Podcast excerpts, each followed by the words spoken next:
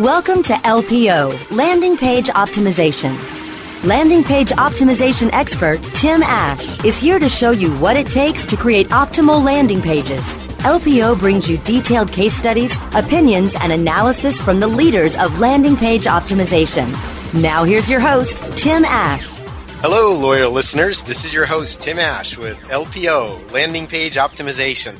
And this week, my guest is Nick Iyengar. He's an associate director at Cardinal Path, one of the top analytics consultancies. Nick, welcome to the show. Thanks a lot for having me, Tim. Oh, it's it's my pleasure. You know, you're a bit of a, uh, I guess, an analytics aficionado would be a, a fair thing to say. But you know, our folks care a lot about conversion specifically, and I've always, mm-hmm. in a derogatory sense, have said that you know, analytics is. Uh, looking in the rearview mirror while you're driving at 60 miles an hour down the freeway. There's a lot uh, but, of truth to that. Well, at least the way that typical quote unquote analysts approach it. But I understand you have a much more kind of proactive view in your work. Tell us a little bit about Cardinal Path and what you do there specifically. Sure. So at Cardinal Path, we help our clients sort of make sense of the analytics landscape, which, as you know, is complicated and fast changing and difficult for the enterprise to sort of make sure they're getting maximum value out of their investments in analytics. And so whether it's at the, the technical level or the more strategic level, uh, we try to help our clients, again, just make sure they're getting sort of maximum value from the investments they've made in their tools and, and in their people. Okay, well, so when as that applies to conversion rate optimization, I'm sure that's a topic that comes up pretty often. You've probably seen the okay, well, let's measure what's going on on our website. Let's start split testing. That seems to be the stage a lot of people are at. Where do you mm-hmm. take them from there? Well, I think when our clients are already there, we actually feel really happy. I, I, think as simple of a concept as, as things like A-B testing or even multivariate testing, as simple as those concepts are, I feel there's a lot more kind of talk about them than there is actual action. So a lot of times that's our first step. You know, you talked about analytics often being heavily sort of rear view focused, and I think that's really true. What we talk a lot about at Cardinal Path is is activating your data and turning it into an asset for the future. So how do you use data about past performance to inform some hypotheses about how you can improve performance in the future. In other so words, what do you do with it instead of just putting a report on the shelf saying, great, here's where our, our drop offs are, here's the inefficiencies in our funnel, turning that mm-hmm. into something actionable. So, can you give me some examples of what it means to activate your data? Yeah, absolutely. So, one of the things we try to do is automate all of that sort of weekly or monthly reporting so that you can actually focus your analysts on things like research and hypothesis generation. So we know that we've got X amount of, of drop off in the funnel. We're trying to increase throughput. So let's, instead of spending our time calculating how that's changing from month to month and, and not having any time left to do anything about it, let's instead focus all of our time on generating some data driven ideas for how we can actually improve that moving forward. So, uh, how can we develop uh, interesting hypotheses for an A B test or, or a multivariate experiment?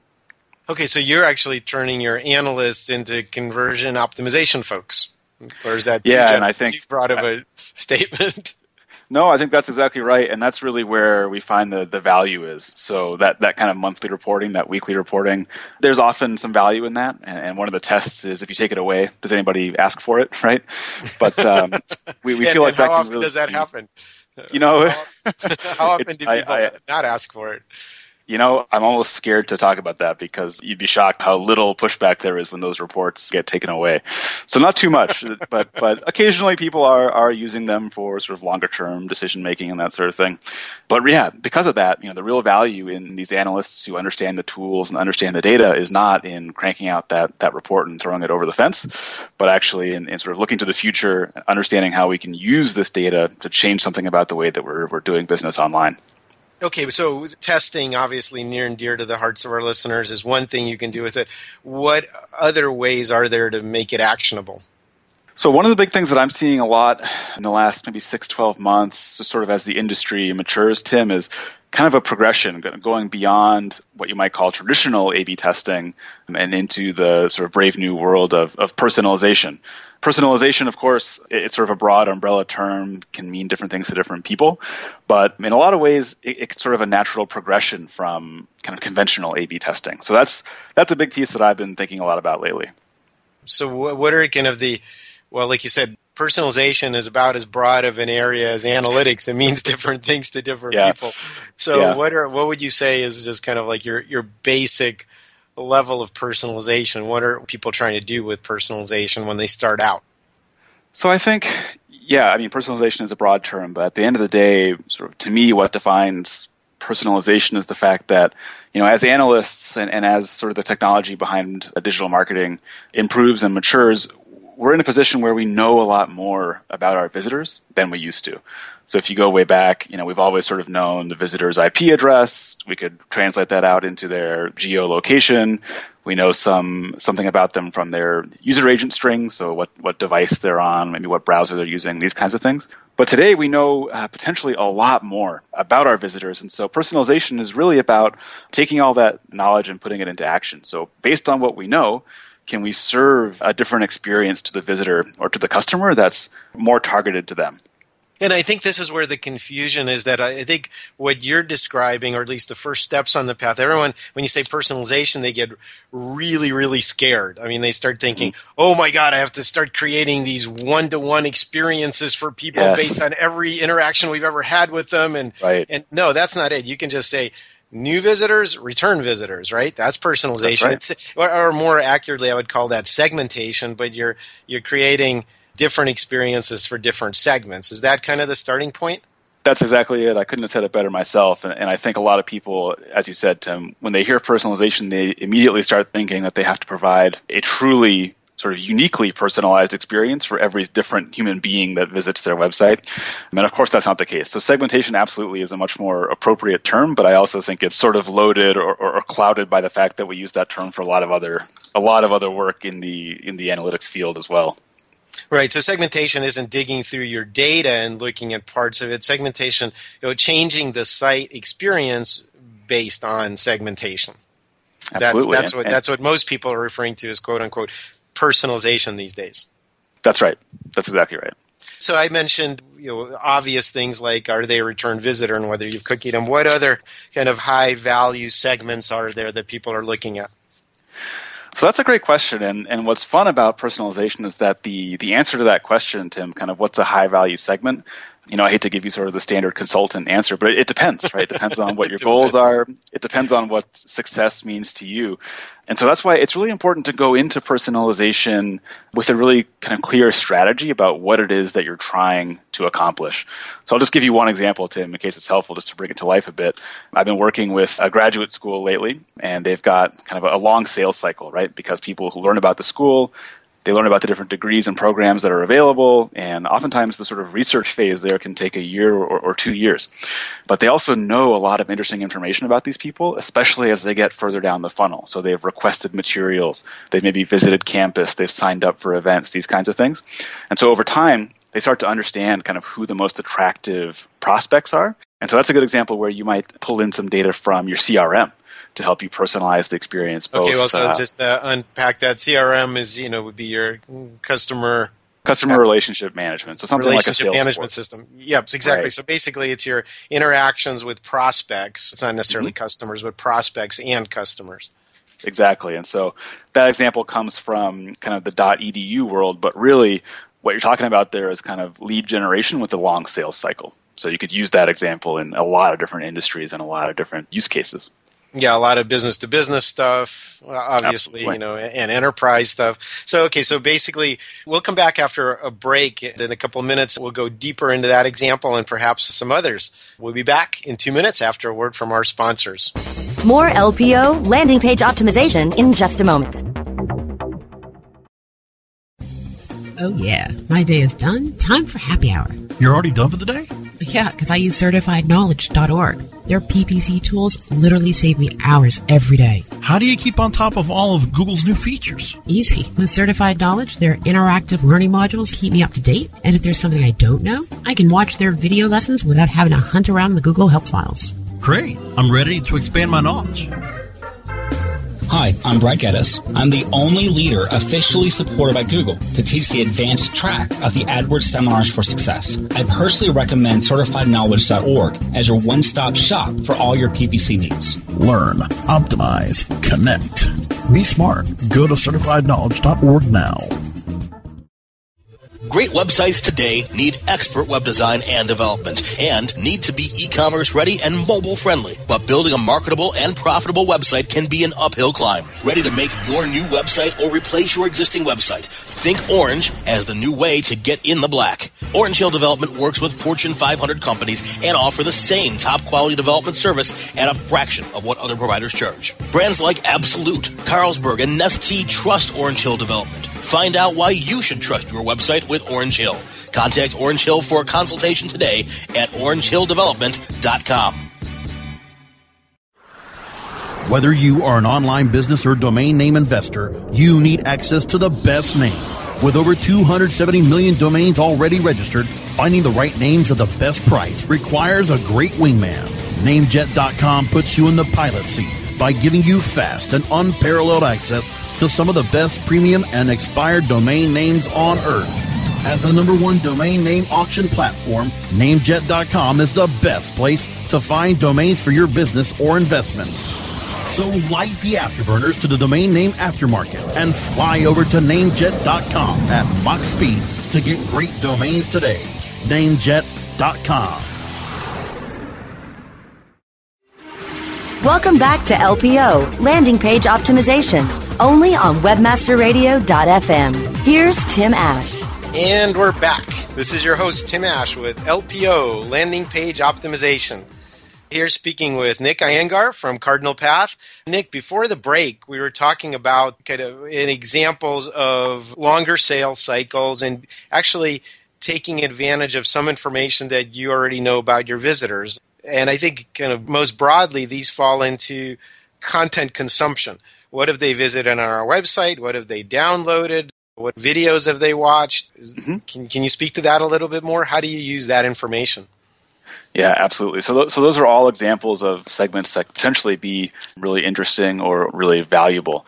So for me, the real question is, you know, how can we identify some segments that either maybe underperform, you know, target segments that we care about but are underperforming for some reason, or segments that are overperforming? And then how do we push the envelope with those segments? How can we not only sort of identify them by their behavior, but then respond to them based on their behavior? Can we serve them up some different content that we wouldn't otherwise show?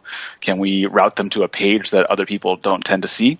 It's not just kind of measuring their behavior and seeing what they do, but actually responding to that information and proactively serving them a different experience. Okay, well, I just want to talk about you know, just more a little bit more specifically about that, and then unpack a couple of things you said. The first is that yeah, there's two ways to approach this. One is you can focus on stuff that sucks, right, underperforming mm-hmm. segments.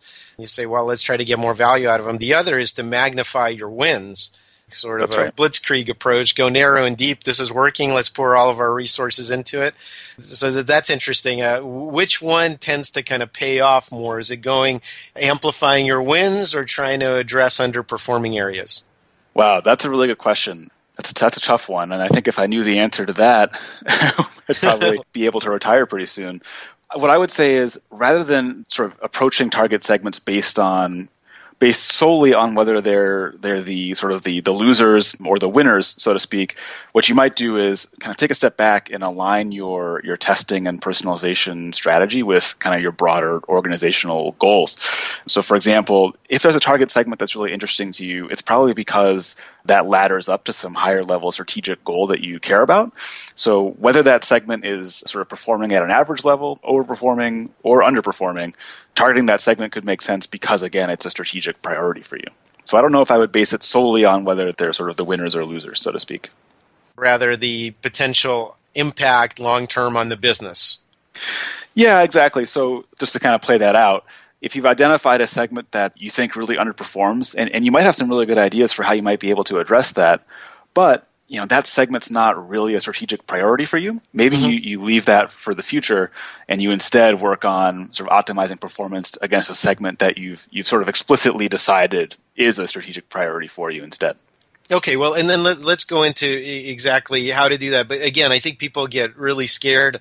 So I've identified the segment. Again, does it mean that I have to have a completely new experience for them? It seems like the place to start is don't be redundant. Don't be stupid. So if they come to your homepage and you know they're a return visitor, reinsert them into things that they were doing on their previous visit. Or mm-hmm. if they've already seen, downloaded a certain paper you're really pushing on that page, show them something else instead of the same thing they've already seen because they're yeah. going to consider your site irrelevant. So we're not talking about like wholesale changes. We're just talking about personalizing obvious pieces of the page and at least not being redundant or stupid, if I can put it that way. Yeah, no, that's absolutely a fair characterization. And the interesting part about this is that, you know, a lot of the tools that are out there, and I mean, there's a huge variety of tools that will do personalization, Tim, but a lot of them, one of the things they have in common is that they allow you to use sort of like a rules engine or kind of nested logic where you can set a variety of conditions, basically if then statements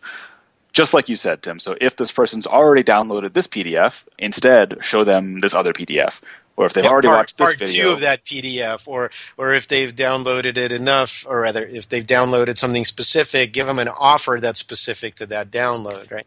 That's right. And in a lot of cases, what's really fun is that we've gotten to a point sort of in the industry now where a lot of times sort of a business analyst or a non-technical user can do that through an interface in a tool as opposed to relying on a developer to sort of bake that into the site with code.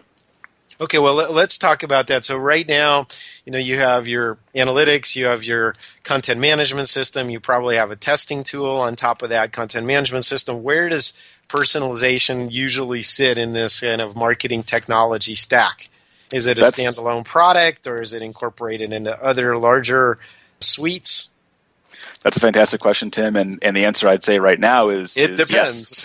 Yes. yeah, well, it depends. No, I know, uh, I know, I know the answer, but I'm just, but I want to hear it from you. Yeah. yeah, well, absolutely. So right now, I think you know, in sort of the, the brave new world that we're in, the answer really is all of the above, and it depends on the tool. And so you've got tools that kind of get baked in at the CMS level, the content management system. You've got tools that really integrate nicely with the CRM that we talked about already. You've got tools that are more kind of an extension of web analytics, like Adobe Target, for example, a really nice integration, obviously, with Adobe Analytics. And then you have tools that are more kind of standalone that maybe integrate with merchandising or your e-commerce backend and things like that. Or completely standalone things like Evergage that are just an overlay on top of whatever else you're doing. Yeah. And yep. sometimes with like with Optimizely, they have pretty robust personalization capabilities as part of your kind of testing or optimization platform too. Yeah, exactly. And so right now, you know, what I'm advising clients is, you know, think about the investments you've already made in your sort of technology marketing stack. Think about what you're actually trying to accomplish through personalization and, and consider whether one of the tools that you've already got may in fact help you get there or whether you do need something incremental in the mix to, to help you get, get where you want to go because again, not to, I'm sure that there's feature wars going on in personalization just like anywhere else, but to say if you're just starting out, I would say that they're roughly comparable. All of them will allow you to segment your visitors or even like you say nested sub-segment those segments and swap out appropriate content on your site. Yeah, easily, usually with visual tools. So, yep. like you say, the probably one of the most important considerations sounds like it's not making your marketing technology stack too complicated. So, if it could be a module you turn on in an existing tool you have, it's probably a good place to start right? Absolutely. And so, you know, unless you're already pushing the bounds or, or, finding the limitations of your personalization tool now, you may not need to go through sort of a formal, you know, weeks or months long vendor selection where you're right, really pushing the boundaries. Of, yeah, exactly. There's a time and a place for that potentially, but if you're just getting started, you're probably not there yet. So, if you had some tips for people that are starting down the, this road of personalization, one thing is measuring outcomes. And, and again, back to our CRO roots here, how do I know the value of personalization? So that's a really good question. And there's kind of a mindset shift that needs to happen when you're coming from a background of sort of web analytics or from more conventional A B testing. In the world of A B testing, you have an experiment in flight. It's going to generate results. And after a while, we hope that there will be some definitive, you know, quantitative backing behind there being a, a winner or a loser. And then the test ends, we, we tear it down, we implement what we learn, and we, we sort of move on. But it's a time bounded workflow in that sense personalization is different because it's potentially not bounded in, in that same way, right? You can turn on a personalization campaign, um, and, and you never turn it off. That, that's right. You might sort of iterate on it over time, but it doesn't necessarily, you know, you don't have that alarm bell go off or the bar turns green and you have a party because you have a winner. yeah, no statistical So- significance. Yeah, exactly. And so, in order to really see the value of personalization, it's really important that whatever tool you're using, you have some ability to to integrate the reporting with what I would say is your core web analytics tool. So, whether that's Google Analytics, whether that's Adobe, whether it's something else entirely, I think one of the things that you should really explore before you, especially make financial commitments to personalization, are you know what's the measurement piece going to look like? Does this integrate with the measurement tools that you probably already know and love? Yeah, exactly. So when we come back from our break, I want to explore that a little and discuss what we're doing for one of our clients.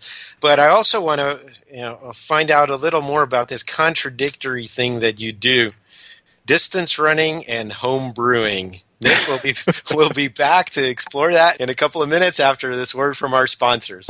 More LPO landing page optimization in just a moment.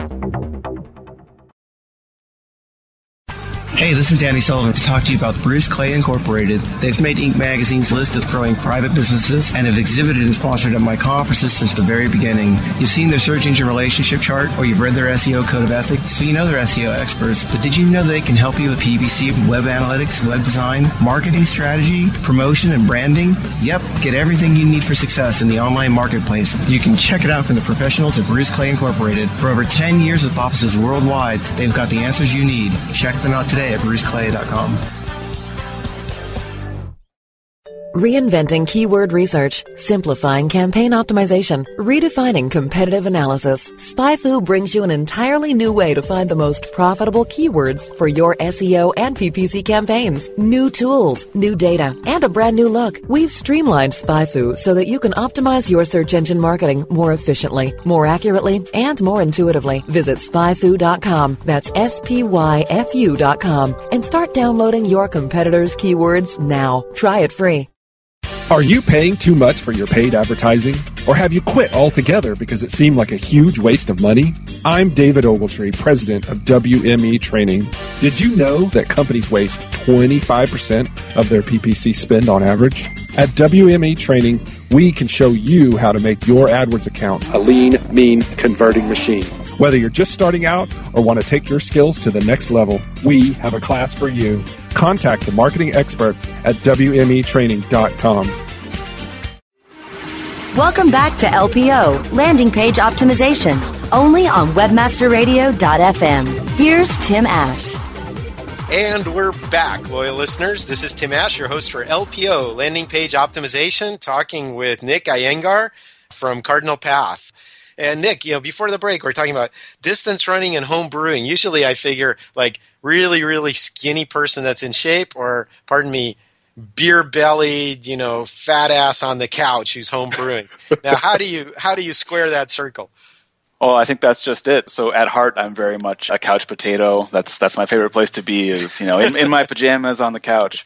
But you know there are there are sort of long term negative side effects to a lifestyle like that. And so, you know, for me, I've I've never been the kind of person that works out to be a fitness junkie. I I mostly work out to kind of excuse my sort of more couch potato tendencies, if that makes sense. So, yeah, I, I'm a big home brewer. Um, my parents once told me that my kitchen, when they visited my apartment, they told me my kitchen looked like a meth lab.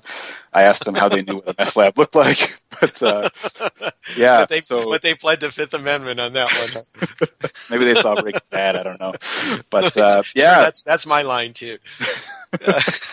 yep. So Okay, well, we're and then you you gotta run a marathon to offset all the beer. the wonderful winter blends I'm sure you're making right now as we speak. All right. Well, on that note, let's get back to personalization. So, one thing that we were talking about is measuring personalization. I think it's critical, like you say, to make sure that you bake in what you're measuring. So, at a minimum, you should be able to kind of maybe even split test your personalization, say this segment of people sees personalization, this other segment doesn't. And that way you can back into the impact of it. Is that a good place to start? Yeah, that's exactly it, Tim. And, and not only does that give you a great place to start, but it gives you a platform on which you can sort of learn and, and iterate, right? And so you're right, there is this kind of interesting intersection between personalization in A/B testing, which is you know even within the people who are seeing a personalized experience, Tim, can you can you A/B test sort of within that segment to see Right, which version different personalized experiences. works better exactly and, and that's important in personalization especially because you know as the internet users become sort of more and more savvy to the fact that they're being analyzed and potentially seeing personalized experiences sometimes there's a, there's a boundary that you you don't want to cross in terms of what's a great personalized customized experience and what's a little bit intrusive and creepy you know Yeah, So- a little minority report, maybe. You know, like Yeah, where the ads yeah. follow you around and for completely personalized. Exactly. So what you want to be able to do is is you know kind of calibrate that correctly. So you're in that sweet spot where you're providing someone a more relevant experience without sort of giving them second thoughts about how much they're being tracked or or their privacy concerns and that sort of thing. Okay, so if we were to just kind of find out where that creepy line is, any tips in terms of like if your target audience is very technically savvy versus more retrograde and unsophisticated, what should you be watching out for in terms of the, the what you personalize? I think a lot of it is in the is in the messaging, Tim. So so for example, I've I've run into some examples where you see some some fairly explicit transparent messaging about the fact that you know you're seeing this experience because uh, of specific actions you've taken in the past. I think there might be cases where there's an audience that will respond positively to that, but I I think a lot of it is user common sense. But if you're going to do something, I guess try to frame it up in the value to the customer or to the prospect or whoever it is, as opposed to sort of telling them outright that they're being targeted in, in this way. I just see a lot of verbiage that sometimes gives me second thoughts about, you know, is there a need to be that transparent about what you're doing? I, sometimes I think it's actually counterproductive. Yeah, so so disclosures are good, but you know you shouldn't have to disclose that you're seeing this page because of this, and you're seeing the next page because of that. You know, right? That that gets a little Yeah, that's that's right. So if you're, you know, if you're an e-commerce business running a big sort of banner on your homepage that says special for people who purchased six days ago, you know, get ten percent off. That's probably a little much. you know, you might you might dial that back just a little bit. And if so, if you had to give one tip for somebody that's starting down the road of personalization, what would you say to them? One either thing to avoid or something to definitely pay attention to. Well, I'd say it's it's a really exciting space to get into because there's so many fun tools out there. But I'd say the way to set yourself up for long-term success is to spend a little bit of time up front building out sort of a personalization strategy. So what is it that you're trying to accomplish? You know, which of your strategic priorities is, is personalization going to help you work toward and how? Once you've answered that question and, you, and you're kind of going into it with eyes wide open, it makes things like selecting a tool and developing personalization campaign ideas much, much easier. And it also makes your, your work a lot more coherent, right? You're working toward a clear end goal. Okay, so if I had to kind of sum that up, I'd say be clear about the business reasons you're doing personalization. And say another step we've kind of talked about is understand what data you have access to in order to do the personalization, and Mhm. then finally measure person the financial impact of personalization. And the personalization itself, in that context, can start out relatively simple and then grow in complexity. Yeah, that's a great way to sum it up. And loyal listeners, thank you for tuning in to another episode of LPO Landing Page Optimization. If you want to hear great speakers like Nick on analytics and folks on every part of conversion, come to the conversion conference in Las Vegas. I think we're going to sell out again, so you've been warned. May 18th, 19th, conversionconference.com.